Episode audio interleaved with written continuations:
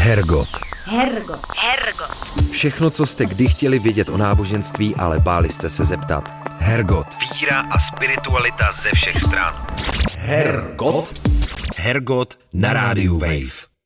Hezký podvečer je neděle, 18. hodina odbyla a proto začíná Hergot, pořád o spiritualitě a společnosti.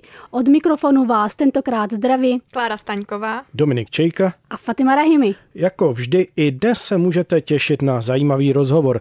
A kdo za chvíli rozšíří naše řady ve studiu? Přivítáme teologa a historika Filipa Outratu. Budeme spolu mluvit o poloostrově Krym, o kterém bylo v médiích v posledních letech mnoho napsáno a řečeno. My se v Hergotu zaměříme na náboženské a duchovní aspekty poloostrova. Jinak loni vyšel také velmi zajímavý sborník Polostrov Krym od křižovatky kulturky ruské kolonii, který dali dohromady Helena Ulbrechtová a Radomír Vlček a vydal Slovanský ústav Akademie věd České republiky. Hergot. Hergot. Hergot. Hergot na rádiu Wave. Ve studiu je už i náš dnešní host, teolog a historik Filip Outrata, s kterým se budeme bavit o náboženství a spiritualitě na Krymu. Dobrý den. Dobrý den. Dobrý den. Dobrý den. Krym byl kdysi pojímán jako obraz rajského území. Můžete nám přiblížit, kdo Krym takto nazval a jaké měl k tomu důvody? Tak tenhle obraz Krymu jako ráje, potažmo ztraceného ráje, se upevnil v 19. století hlavně. A je to vlastně situace po té první anexi Krymu, které došlo v roce 1783 a kdy vlastně ruská říše carevna Kateřina II. vlastně získala to území, které předtím několik staletí bylo tím krymským chanátem. A vlastně poté, co se ten Krym stal ruským a došlo vlastně jakoby k tomu návratu do toho jižního ráje, protože samozřejmě ten Krym už svým svojí polohou a právě svým přírodním bohatstvím, svojí jaksi tím napojením na středomoří, na ten středomořský svět, čemu se potom dostaneme, tak měl tuhle tu konotaci takového historického ráje. Tak ti autoři, jako byl Aleksandr Sergejevič Puškin a další prostě klasikové ruští, který, který mimochodem na Krymu byl, psal tam, potom se přesunul na Kavkaz, což je takové to druhé jižní, jižní gravitační centrum toho ruského světa. Takže ti postupně začali vytvářet obraz toho rajského území. No a samozřejmě v, tom, v tomhletom ráji se snoubí několik věcí. Jednak je to ta antická tradice, samozřejmě, kdo by nechtěl, že 19. století obecně je období návratu k antice, že jo, romantismu, to znamená obnovování, objevování těchto těch kořenů, takže kdo by, je, kdo by je nechtěl mít co nejstarší. Samozřejmě pro, toho, pro to Rusko tohle bylo důležité symbolicky. Potom je tam ten orientalismus, vlastně to znamená ten, takové ty motivy právě islámské, východní, jo, to, to také hrálo velmi, velmi silnou roli. No a potom samozřejmě ta příroda, ta je také tam velice silná. Takže, takže tí, ten ráj se vlastně z toho stal hlavně v této době a vlastně dnes se ten motiv stále opakuje, ale už je v té ruské kultuře trvale přítomný. K té poloze Krymu se možná ještě dostaneme, ale mě by zajímalo, vy jste v recenzi na sborník Polostrov Krym od křižovatky kulturky ruské kolonii psal, že základní složkou Krymu, jak už jste teď vlastně i zmiňoval, je antické, muslimské a pravoslavné křesťanství. Jsou viditelné i dnes? A jestli ano, tak jak a v čem? Určitě jsou viditelné, ale jako různým způsobem. Tak ta antická složka je asi paradoxně nejviditelnější v místních názvech protože vlastně většina těch měst, nejen na Krymu, ale i v tom širším okolí, které vlastně je dnes tím územím, kde se nejvíc bojuje a které vlastně Rusové částečně už obsadili a e, které vlastně dříve také tvořilo součást toho krymského chanátu, který, který nebyl jenom samotný Krym, ale i vlastně ta východní jižní Ukrajina a i ještě ta dnešní jižní Rusko, jeho, jeho západní, to znamená ta oblast Kubáně a toto. Takže tam vlastně, když, když to, to carské Rusko toto území, když zesílilo v tom 18. století a získá, získalo ho, tak vlastně se snažilo ho jako přeznačit po svém. No a protože právě už to bylo období toho navazování na antiku, tak právě Kateřina a její spoluvládce kníže Potěmkin, tak vlastně zakládali nebo obnovovali, zakládali města a dávali jim jména která navazovala na, na to antické dědictví. To jsou všechna ta jména, která končí na, na pol. Takže Sevastopol, Simferopol, Mariupol, Melitopol, ale třeba také Evpatoria na Krymu, nebo i třeba ten Cherson, který jaksi není tím antickým Chersonésem na Krymu, ale je vlastně právě v součástí té, té, té jižní Ukrajiny a to je také město, které vlastně bylo nově založeno v tomto období. Ale třeba taky Oděsa dostala to jméno navazující na antiku v této době. Takže to je asi dnes nejviditelnější dědictví antiky, protože samozřejmě ta vlastní antika je viditelná v těch, v těch eh, zříceninách, jako třeba právě ten původní Chersonésos, který je dnes součástí Sevastopole a je to, je to od roku 2013 památka UNESCO které ale ji považuje nebo se drží tedy mezinárodního práva a odmítá i teda tam konat inspekce, protože jak si neuznává tu ruskou eh, anexi, ale je to stále zapsa, je to zapsaná památka UNESCO. Takže to je ta antika, ta je viditelná tímto, tímto stylem. Tady ještě ale to má další stránku zajímavou. Loni na festivalu Jeden svět dokumentárních filmů eh, promítali také velmi zajímavý snímek eh, Krymský poklad. Je to vlastně nizozemský dokument, a věnuje se eh, právě tomu dědictví starověku eh, na Krymu, přičemž spor se tam vede o jaksi zlato krymské, tedy zlatý poklad nalezený na Krym, že Krym je samozřejmě archeologicky nesmírně bohaté zlatonosné doslova území. Zlato především spojené ze Skity, jeden zase z legendárních kmenů etnik v této oblasti. No a je to vlastně soubor e, výstava zlatých předmětů, které vlastně byly objeveny na Krymu a které v době anexe, teda v roce 2014, se odstly e, v západní Evropě, v té době v Holandsku na výstavě. A teď samozřejmě tou anexí se změnily podmínky, právní situace a teď nastal spor, co s tím udělat. A na jedné straně teda byl ukrajinský stát, který si nárokuje ty eh, antické nebo ty, ty památky zlaté jako součást svého dědictví a chce je zpátky a na druhé straně to byli pracovníci těch krymských muzeí, kteří samozřejmě jsou většinou rusové, kteří se jaksi identifikují s Ruskem.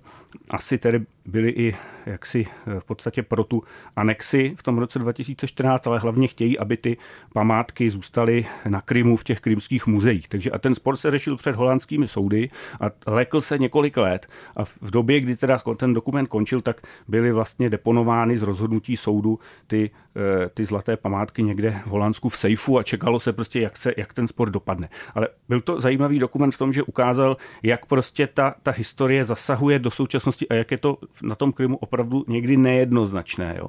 Že samozřejmě to, to, to antické zlato asi by mělo teda zůstat tam, kde bylo nalezeno, že jo, to je takový obecný, obecná zásada, která se dodržuje, že, že to prostě patří k tomu místu, patří to k té místní tradici, ale pak je tady zase ten moment anexe, že jo, a toho, že si to vlastně tím přivlastní prostě to Rusko a využije to nějakým způsobem. Takže, a víme, ale... kde je to zlato dneska? Kde je dneska? No já myslím, že je pořád v tom Holandsku, ale úplně jsem to teď neověřil, jako před rokem mm-hmm. to tak bylo, nebo před necelým rokem.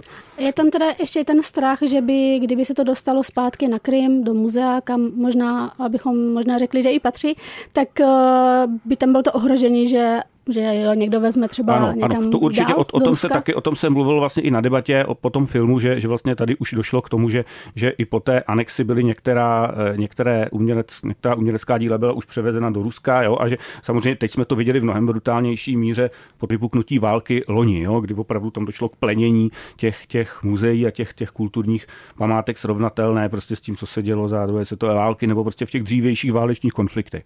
No na tom Krymu to je takové subtilnější, ale samozřejmě samozřejmě tohle to nebezpečí tam je.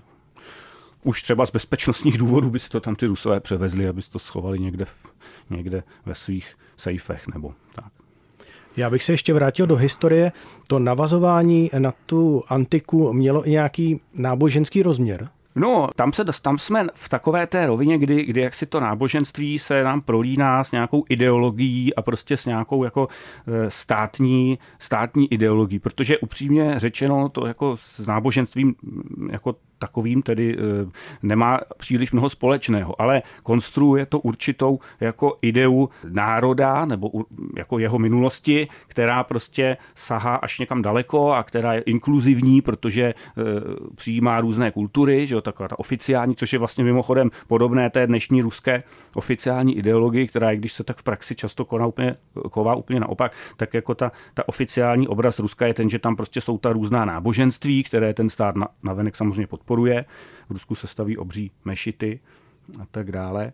Ale prostě, eh, jo, ta realita je, je jiná. Takže, ale zase samozřejmě po, z náboženské stránky to nemá s tou ústřední náboženskou identitou, která je pravoslavná, moc společného. No, to, to určitě ne. Ale chtěl jsem ještě eh, dokončit tu předchozí otázku, jak která je viditelná ta složka muslimská a ta pravoslavná. Tak samozřejmě Krym, je, Krym byl muslimský po většinu té nedávnější historie, dá se říct. Jo. Takže vlastně z toho důvodu tam samozřejmě jsou krásné památky islámské. Třeba tam je jedna mešita Mimara Sinana, což je teda ten nejslavnější osmanský stavitel, dá se říct téměř genius prostě architektury 16. století v době Sulejmana Nádherného, tak jedna z jeho mešit prostě stojí na Krymu, že jo, ve městě eh, Jevpatoriat, eh, tatarském Kezlevu, a vlastně jsou tam ještě starší památky, ještě myslím za začátku 14. století, takže opravdu to bohatství tam je velké. No. Ale k tomu, k té přítomnosti samozřejmě těch Tatarů se dostaneme později. Ale ta, ta historie muslimská tam samozřejmě, ty pamá, co se týče památek, je tam samozřejmě viditelná, viditelnější. No a pravoslaví to je samozřejmé, protože to je vlastně současnost, to je to, co je vlastně dnes převažující náboženství Krymu a jeho obyvatel. Jaké dějinné události jsou podle vás um, nějak důležité pro, pro tu náboženskou historii Krymu teda? No pro náboženskou historii samozřejmě e, jsou to takové věci jako ten, dá se říct, legendární křest kijevského e, velkoknížete Vladimíra, který se teda podle e, legend ruských, podle letopisů, Nestorova letopisů, Eh, odehrál právě na Krymu v Chersonésu, právě v tom srdci toho krymského světa v roce 988. To se pak tomu dostaneme, to je vlastně ta událost, mm-hmm. které taky odkázal Vladimír Putin v roce 2014 takovém tom projevu ideologickém, ve kterém jak si se snažil vytvořit eh, dostatečné, eh, dostatečné důvody pro to, proč vlastně Rusko k té anexi přistupuje. No ale to je, to je takové jako samozřejmě už odlehlé, k tomu se myslím dostaneme pak v větším detailu. Ale z těch událostí samozřejmě spojených s Krymem člověka napadnou především ty válečné konflikty, jo, které samozřejmě nejsou náboženské v pravém slova smyslu, ale jsou důležité pro vytvoření toho Krymu, jaký je dneska, který je do značné míry vlastně vojenskou. Říká se, že je to vlastně pevnost nebo základna vojenská, kde prostě Rusko už v době Sovětského svazu a samozřejmě dnes ještě více má velké vojenské síly. Je tam v Sevastopolu přístav, který eh, je centrální pro černomorský prostor, pro tu flotilu černomorskou s podzemní, obrovskou podzemní pevností. No, ale tam samozřejmě jsou, je centrální, centrální událostí krymská válka, které došlo vlastně v polovině 19. století, kdy vlastně bylo to v podstatě konflikt mezi Ruskem a Osmanskou říší jako dvěma hegemony této části Evropy a světa, do kterého se postupně zapojily západoevropské mocnosti, pro které se obávali moci Ruska a postavení Ruska carského a, a chtěli ho prostě zatlačit. Takže došlo k tomu, že vlastně byl, byli, eh, byli Rusové na Krymu poraženi za obrovských ztrát. Zachytil to například Lev Nikolajevič Tolstoj, který byl tam, eh, se toho účastnil a velmi teda nevybíravě nebo velmi eh, radikálně kritizoval třeba postup ruské armády tehdejší. A to je velké trauma prostě eh, historie pro Rusko, protože bylo poníženo tím západem, který vlastně v té krymské válce ukázal svoji jaksi technickou nadřazenost a ta osmanská říše už sama už naopak byla zaostávající, takže ta už by s tím Ruskem eh, zjevně krok nedržela, ale ten západ se za ní postavil, tím pádem vlastně bylo Rusko poníženo. No a to je, to je jakoby jeden z těch mýtů, no a pak ten veliký, dodnes jako určující, vznikl potom ve 20. století v době druhé světové války, kdy prostě se na Krymu neuvěřitelně barbarsky bojovalo, to byla skutečná jatka, tam připadlo až půl milionu vojáků e, rudé armády a to je, to je ten živý mýtus, který vlastně to spolu určuje eh, až do dneška. Když říkáte, že je to jeden z mýtů, v jakém smyslu používáte to slovo mýtus? Já ho používám ve smyslu, že je to nějaká historická událost, která se samozřejmě mohla stát, nebo se mohla stát nějakým způsobem jiným, jako třeba u toho křtu, eh, který pravděpodobně se konal nějak, ale ty přesné okolnosti nemáme, ale důležitější je, že je to prostě součástí nějakého živého pojetí toho národa nebo toho určitého celku o sobě a o svých dějinách a o své budoucnosti. A jako takové vlastně tento mýtus má určitou jaksi eh, velkou eh, spirituální, psychologickou sílu, že vlastně do určité míry formuje, spoluformuje názory, postoje lidí, jo, a, a je to nějakým způsobem spojeno s, to, s těmi historickými událostmi nebo náboženskými, ale třeba volně. Důležitější je to, v jakém smyslu se to prostě me, metamorfovalo a v, takhle, takhle já prostě používám ten mýtus. Takže poměrně volně, takže tam právě můžou být jak události náboženské, tak třeba nějaká, nějaké trauma z válečného konfliktu, potřeba jaksi nějaký pomstí, nacionalismus. Nacionalismus nebo pomsta za nějaké křivdy utrpěné a tak dále. Já bych se právě chtěla zeptat na to, jestli víte, jak ty konflikty, o kterých jste teď mluvil, um, nějak formovaly uh, obyvatele Krymu a případně nějaké jejich jako náboženské cítění. No tak eh, samozřejmě ty obyvatelé Krymu, to je, to je jako kapitola eh, sama pro sebe, protože určitě ty konflikty formují to obyvatelstvo už v tom zcela prostém smyslu, že vlastně většinou ten konflikt sebou obnáší výměnu obyvatelstva eh, nebo prostě velké, velké ztráty na životech.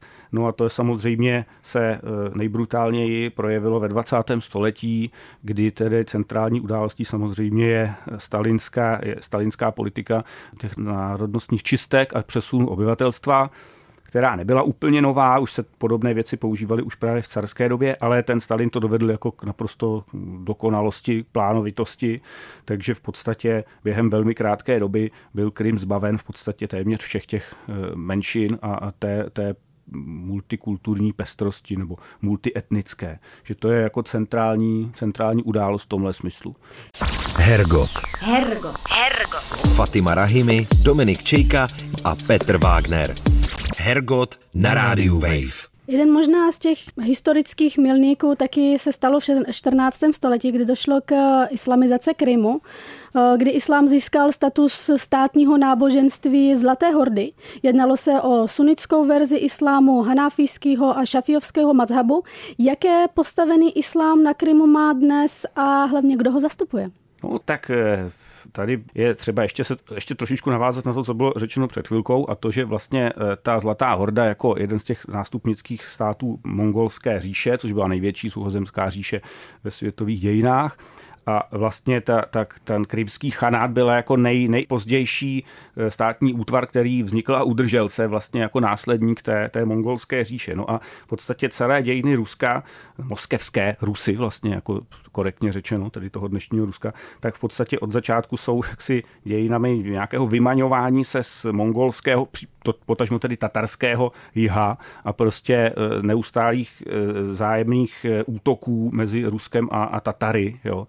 A vlastně to, to, ta anexe, o které jsem mluvil za Kateřiny II., kterou vlastně symbolicky zopakoval Vladimír Putin teď, v roce 2014, tak je vlastně nějakým jaksi takovým z ruského hlediska řešením tady tohoto mnohasetletého eh, traumatu nebo mnohasetletého prostě vývoje.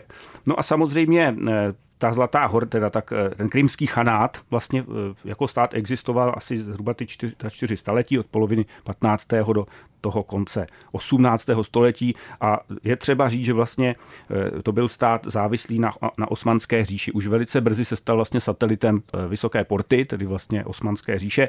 No a jako takový vlastně měl, měl velkou samostatnost, ale vždycky podléhal vlastně těm, těm osmanům. No a ti krymští Tataři samozřejmě tvořili většinu obyvatel do doby té první anexe, ovšem carská říše začala velmi brzy se snažit e, nějakým způsobem Eh, měnit tu, to národnostní složení, lákali tam osadníky. Zajímavé je, že prostě za ten první rok se tam snad přistěhovalo jenom několik stovek prostě lidí, strašně málo. Postupně se jim dařilo teda eh, tam lákat více, více Rusů, ale i dalších národů. Je zajímavé, tam jim třeba těm přistěhovalcům dali takové možnosti jako snadnější, eh, snad, mohli, mohli snadněji stavět, i, i kostely, modlitebny a tak dále. Prostě byla snaha dostat tam víc lidí a zároveň také vystrnadit co nejvíc těch Tatarů. Jako. No a kdo tam teda tehdy ještě přišel z těch jiných? No, přicházeli tam třeba Italové, to je docela, docela zajímavé, protože uh, už dříve ten Krym měl koře, měl i spojení s, Ital, s Itálií. Tam vlastně na, na, na východě Krymu byla osada Kafa, což vlastně byla významná obchodní osada Janovanů. To byly ty, ta druhá, druhá vedle Benáčanů, druhá vlastně obchodní říše italská v tom středověku a pozdním středověku a raném novověku. A vlastně ti, ti Janované tam měli poměrně významnou osadu. No nicméně vlastně tito Italové, co přišli poté, tak, tak to bylo snad se uvádí asi 25 tisíc lidí, takže ne úplně malá skupina, tak, tak tam vlastně do určité míry zůstali do dneška a přispěli k té, k té rozmanitosti, ke které patří také řecké komunity, které v celé téhle oblasti jsou poměrně velké, samozřejmě židovské a, a další. No ale tak samozřejmě většinu, většinu obyvatel tvořili ti krymští Tataři. To se zásadně změnilo tedy až opravdu e, zastali na v roce 1944, kdy prostě téměř všichni byli vypovězeni e, do té střední Asie a e, až v roce 1989, 1990 po změně poměrů e, jim bylo umožněno se vrátit. A mnoho z nich toho využilo, nicméně už nikdy vlastně tam netvořili e, víc než třeba nějakých 15% obyvatel. Dnes to vypadá jak?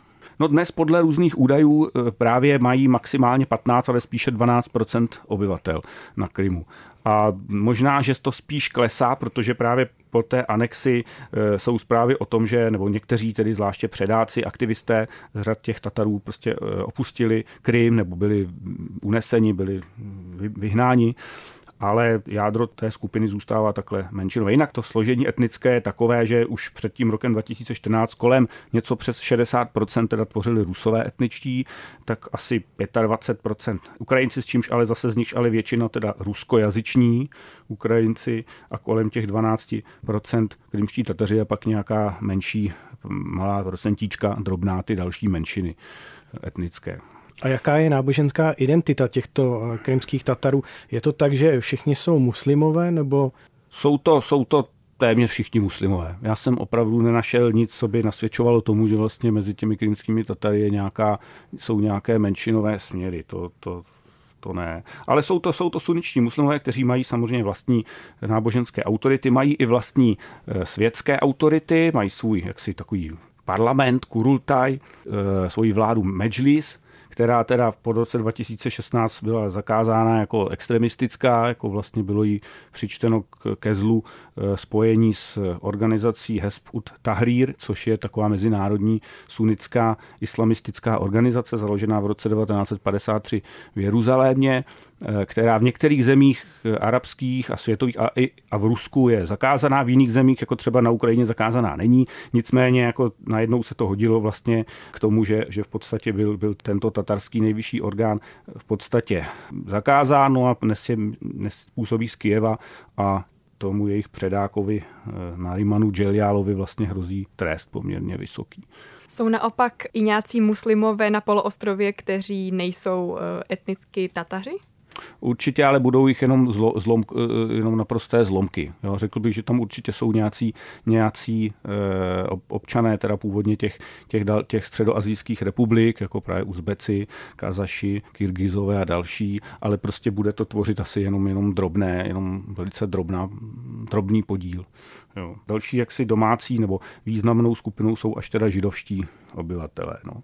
Tam vlastně tam eh, v podstatě na Krymu eh, se postupně sformovaly dvě, dvě skupiny takových domácích, dá se říct, židovských národů, Karajimové eh, nebo Karajte a, a Krymčaci a jsou to ale v obou případech veli, velmi malé skupiny, které tedy se hlásí k židovství každé k trošičku jiné formě nebo jinému jaksi typu židovství ale rozhodně přispívají k té mnohokrát zmíněné pestrosti nebo stále přežívající rozmanitosti. A jaká je ta jejich politická situace? Jsou trpěni více?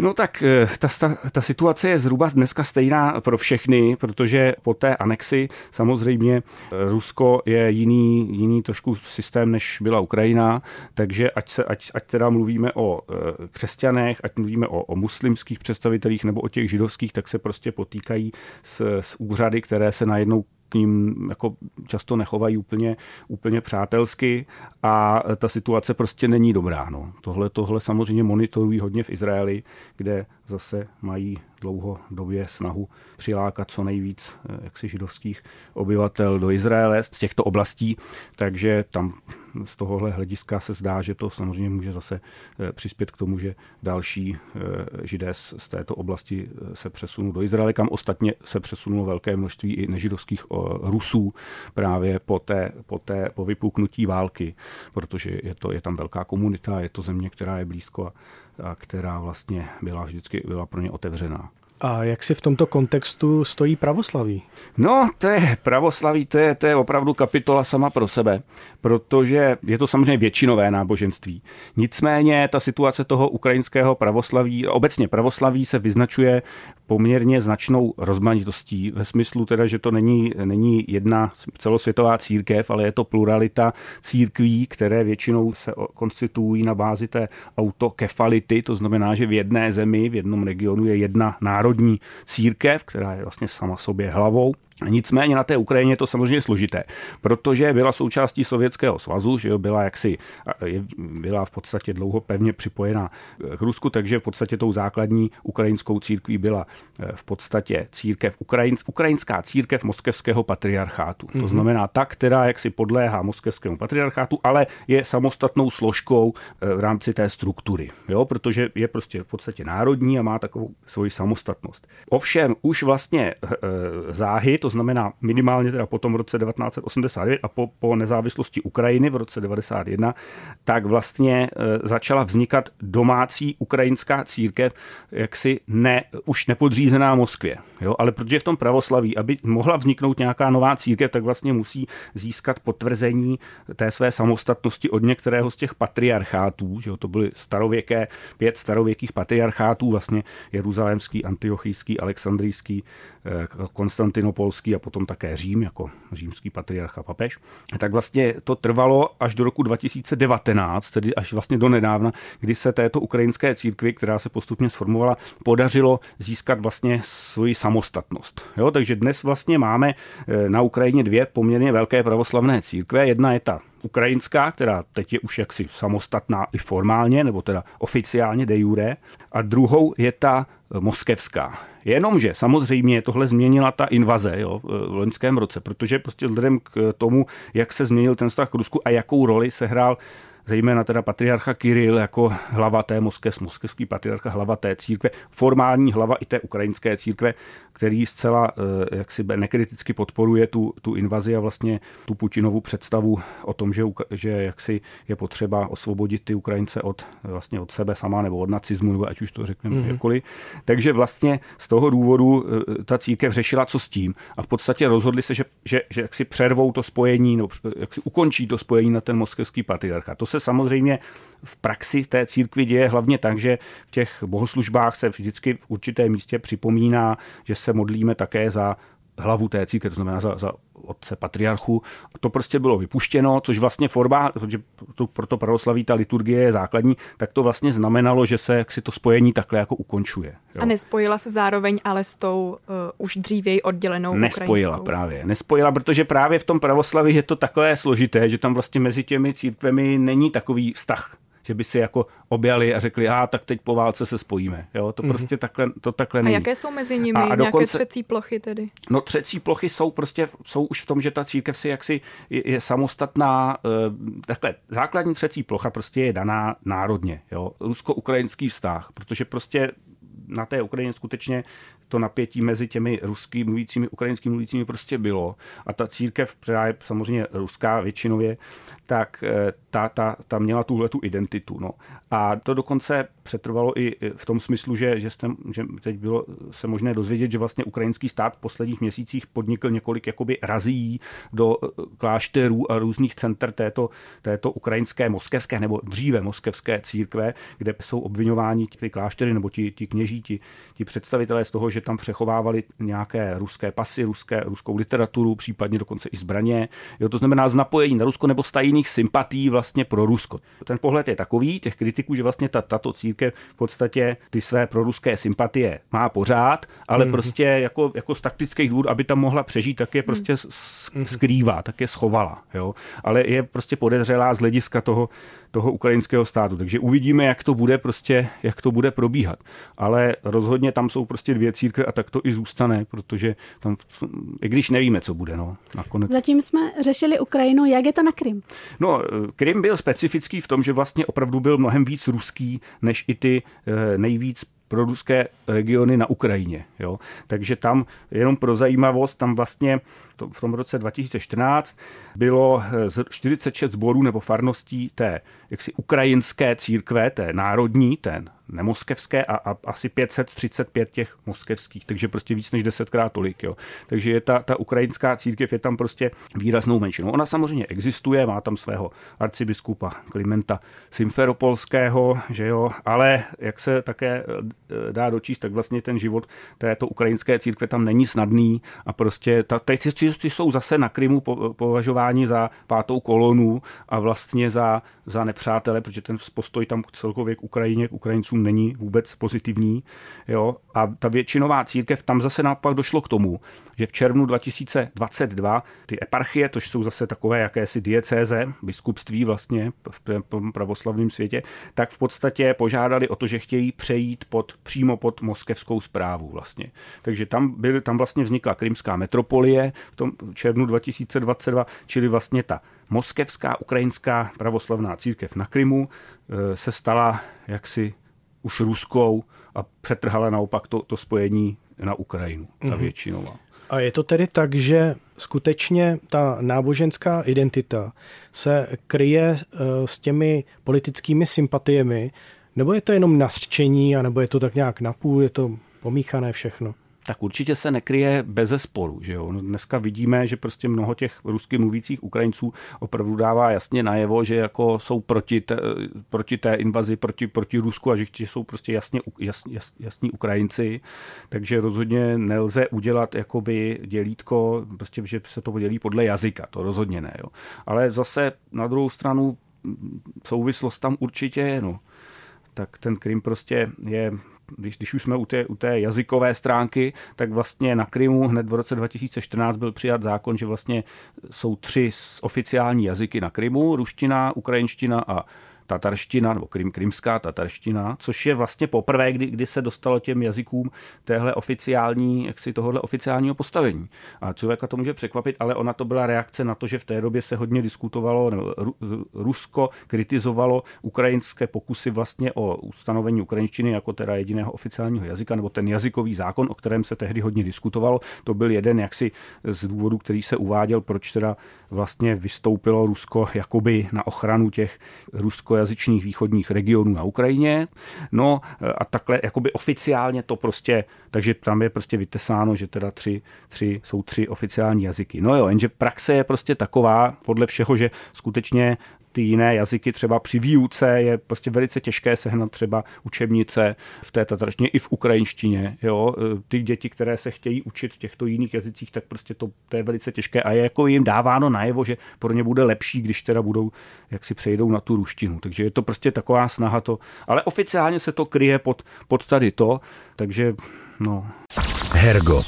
Hergot. Hergot. Všechno, co jste kdy chtěli vědět o náboženství, ale báli jste se zeptat. Hergot. Hergot na rádiu Wave.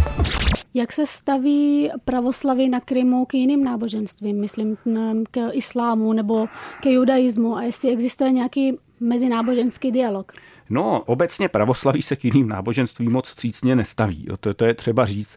Pravoslaví se považuje v podstatě za tu pravou a jedinou formu křesťanství, přičem všechny ostatní eh, počínaje teda katolickým křesťanstvím a samozřejmě ještě víc to platí o nějakých eh, protestantských církvích, tak v podstatě jsou už heretici z tohoto pohledu. To, to je trošku možná řečeno moc hrubě, ale prostě to, to, to vystihuje většinový pohled pravoslaví. Takže pravoslavný přístup k, jako k mezináboženskému dialogu je spíš takový, že prostě jim jde o to, jak si o nějaké pragmatické vztahy s těmi jinými náboženstvími.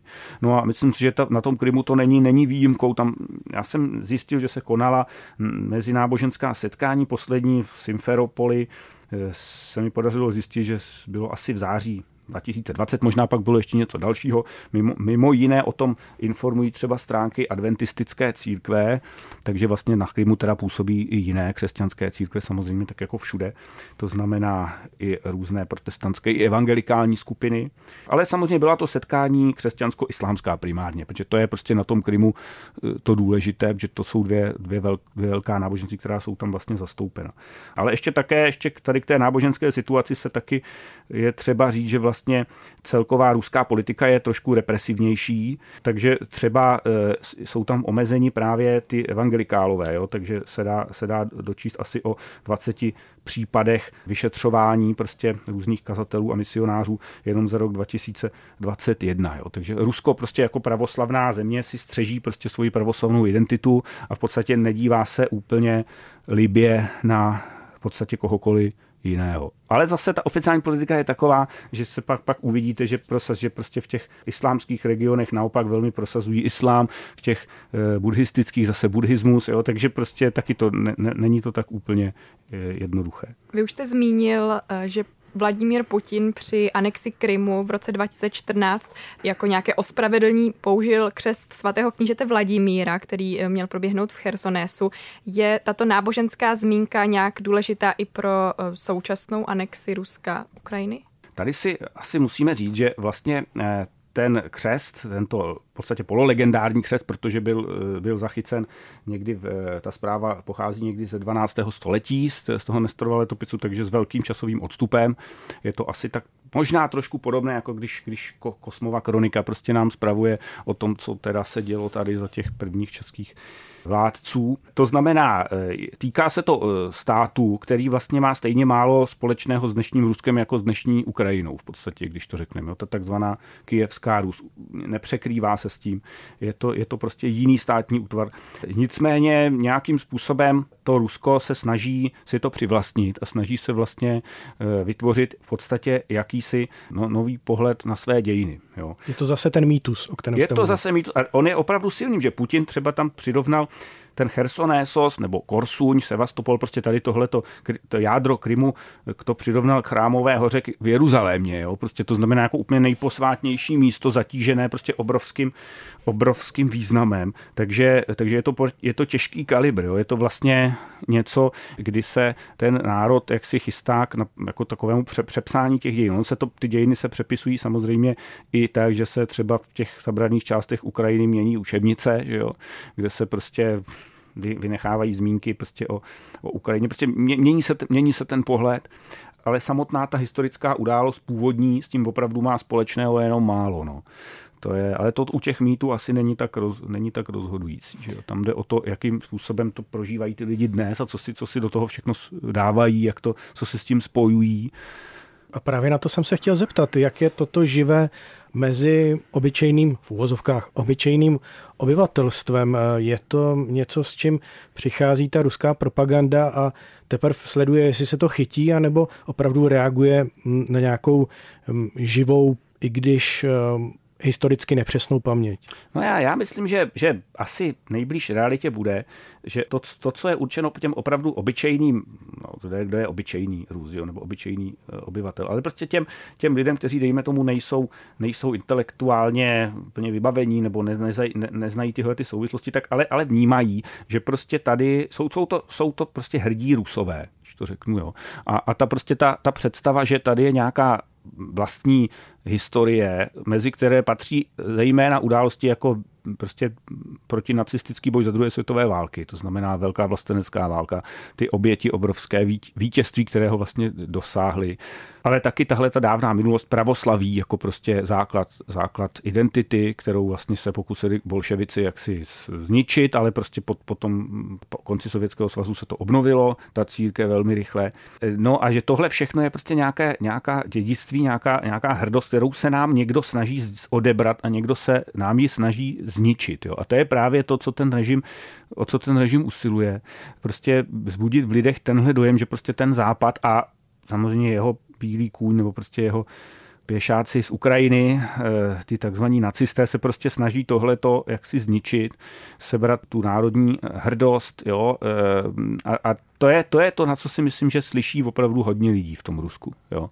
Takže proto samozřejmě třeba podporují tu vládu, i když jinak se jim nežije dobře, eh, nemají iluze třeba o tom, že ty, ty představitelé jsou čestní, nekradou a, a tak dále. Jo. Ale prostě přesto z takovéhle toho pocitu hrdosti jim dají podporu třeba v takovéhle situaci, když teda tady se zdá, že ten konflikt se Západem je čím dál tím jaksi širší a reálnější.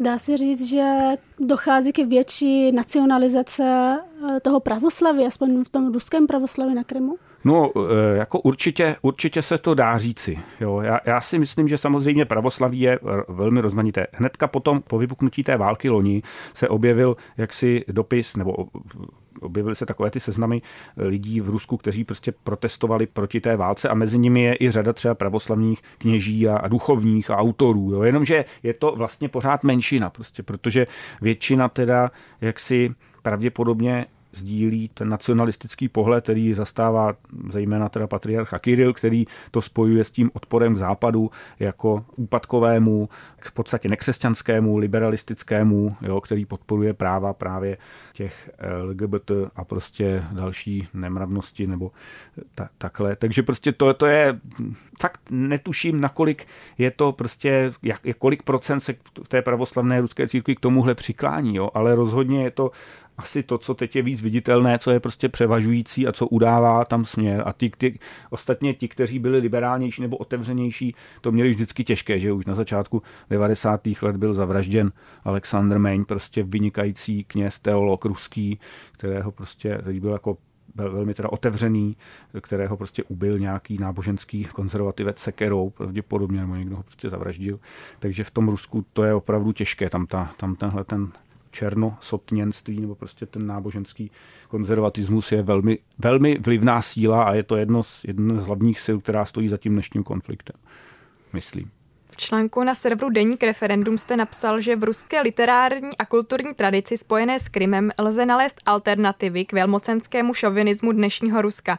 Můžeme nalézt mezi těmito alternativami i nějaké náboženské motivy? No já, já se vždycky snažím hledat nějaké pozitivní věci, pozitivní alternativy. Já zejména teda v ruské kultuře nebo v ruské tradici, ke které mám prostě vel, velmi silný vztah, nebo prostě mám jí rád. No a tak, tak mě prostě zaujaly některé, některé věci, které třeba právě jsou popsané hezky tady v tom sborníku Poloostrov Krym od křižovatky kultur k ruské kolonii. Tak například je to, je to e, básník a, a výtvarník Maximilian Vološin, což byl vlastně krymský rodák nebo krymský obyvatel, který žil, působil na Krymu, staral se o Krym a vlastně rozvinul něco, čemu říkal, inter, se dá říct, interkulturní geopoetika. Geopoetika, že je to takový protiklad ge, ke geopolitice, která prostě je taková ta, to je to, když se ty, ty mlátí ty, ty, ty obři mezinárodní pomocí válek, sankcí a tak dále. A on proti tomu rozvinul tu geopoetiku, což je vlastně spojení literární tvorby s, s přírodou, s krajinou. Jo. A vlastně je to autor, který je bytostně ruský, jaksi kulturně, ale protiimperiální. On byl třeba velkým kritikem toho co se vlastně na tom Krymu dělo po té, co to za té Kateřiny II. Eh, jak si obsadili. Že podle něj vlastně právě ta ruská anexe likvidovala tu multietnicitu, tu pestrost, tu kulturu, kulturní rozmanitost, kterou on považuje za důležitou, za, za, jako za určující. Jo. A vlastně na toho Vološina jako takového významného krymského autora vlastně navázali další potom hm, v těch letech po roce 1990 eh, existuje třeba skupina, nebo existovala skupina Poloostrov eh, nebo Krymský geopoetický klub, jehož organizátor eh, Igor Olegovič Sid, Sidorenko, vlastně básník, překladatel ukrajinských autorů, kulturní organizátor, prostě je to, jednak to byla určitá obroda ruské kultury na Krymu, že jo? ale zároveň, aspoň z počátku, tedy v těch 90. letech, tam byli členy této skupiny i ukrajinští autoři byli velmi otevření k těm tatarským kořenům. Jo. Takže postupně, postupně eh, se to samozřejmě trošku spolitizovalo, když oni by, jaksi eh, v podstatě nějakým způsobem podpořili to, že Krym je opravdu součástí ruského prostoru, jo, je prostě kulturně ruský a ten režim to samozřejmě pak využil v té kampani Krym náš, jako Krym je náš. Nicméně protože vlastně eh, samo o sobě ta kultura vždycky se spírá, pokud je teda živá, tak se vždycky spírá nějakému tomu mocenskému imperiálnímu pohledu. Tak tam, tam věřím, že prostě je nějaká potence. No a co se týče ale náboženských motivů, tak třeba ten Vološin, to je zajímavé, ten z těch náboženských směrů měl asi nejblíže k Rudolfu Steinerovi, k antroposofii, takže ne teda k nějakému, což také ale o něčem vypovídá, ne prostě k nějaké organizované církvi, ale spíš prostě ke spiritualitě, k něčemu, co jaký přesahuje prostě ty církve, jak, jakožto nějaké uzavřené nebo dokonce národně, národně definované jednotky. Nakonec možná trošku taková těžká a možná dost drzá otázka, jestli si umíte představit eh, budoucnost náboženství na Krymu, jestli si myslíte, že mm, dojde k většímu nějakým mezináboženskému dialogu nebo větší prosazení, větší role pravoslavy. No to samozřejmě závisí na tom, jak se bude vidět jednak tato válka a jednak eh, situace v Rusku. Že jo?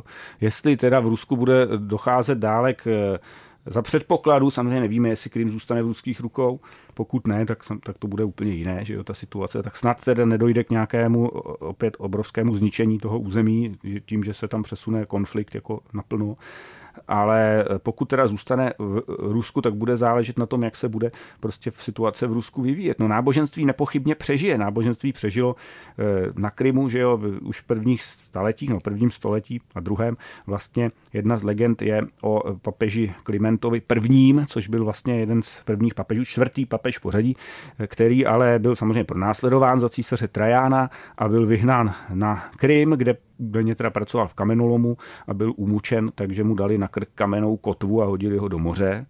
A potom ty jeho ostatky hrály velkou roli právě v pokřesťanštění té kijevské Rusy. Jo, a, a, takže prostě náboženství v době pronásledování obecně se daří, nebo paradoxně se daří, protože to jak si to očistí tu komunitu jo, a to, co to, to skutečně živá víra většinou nějakým způsobem přežije. Jo. Takže náboženství určitě tam je a, a bude, ale jaká přesně bude budoucnost a jestli bude, jako já věřím, že bude, že nebude špatná, ale zatím se to tak moc nejeví. My vám moc děkujeme za návštěvu a budeme se těšit příště. Tak já moc děkuji za příjemný rozhovor a držím palce. Děkujeme, nashledanou. Nashledanou. Nashledanou. Pro Hergot na rádu Wave to byl historik a teolog Filip Outrata. Tak jak se vám líbil rozhovor? Myslím, že byl takový trochu hutnější, takové trochu těžší téma, ale zároveň mám pocit, že i taková jsou občas potřeba a že jsme se určitě od eh, Filipa Outraty dozvěděli spoustu věcí a hlavně ohledně těch kulturních a náboženských hm, věcí mi to přišlo hodně zajímavý. No, mě rozhodně také dozvěděli a já se ještě asi budu dozvídat, protože ten rozhovor rozhodně si musím pustit ještě párkrát.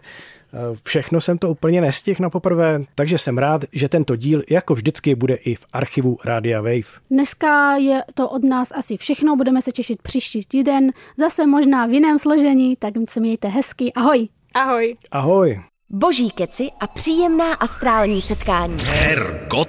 Poslouchejte podcast pořadu Hergot kdykoliv a kdekoliv. Více na wave.cz lomeno podcasty.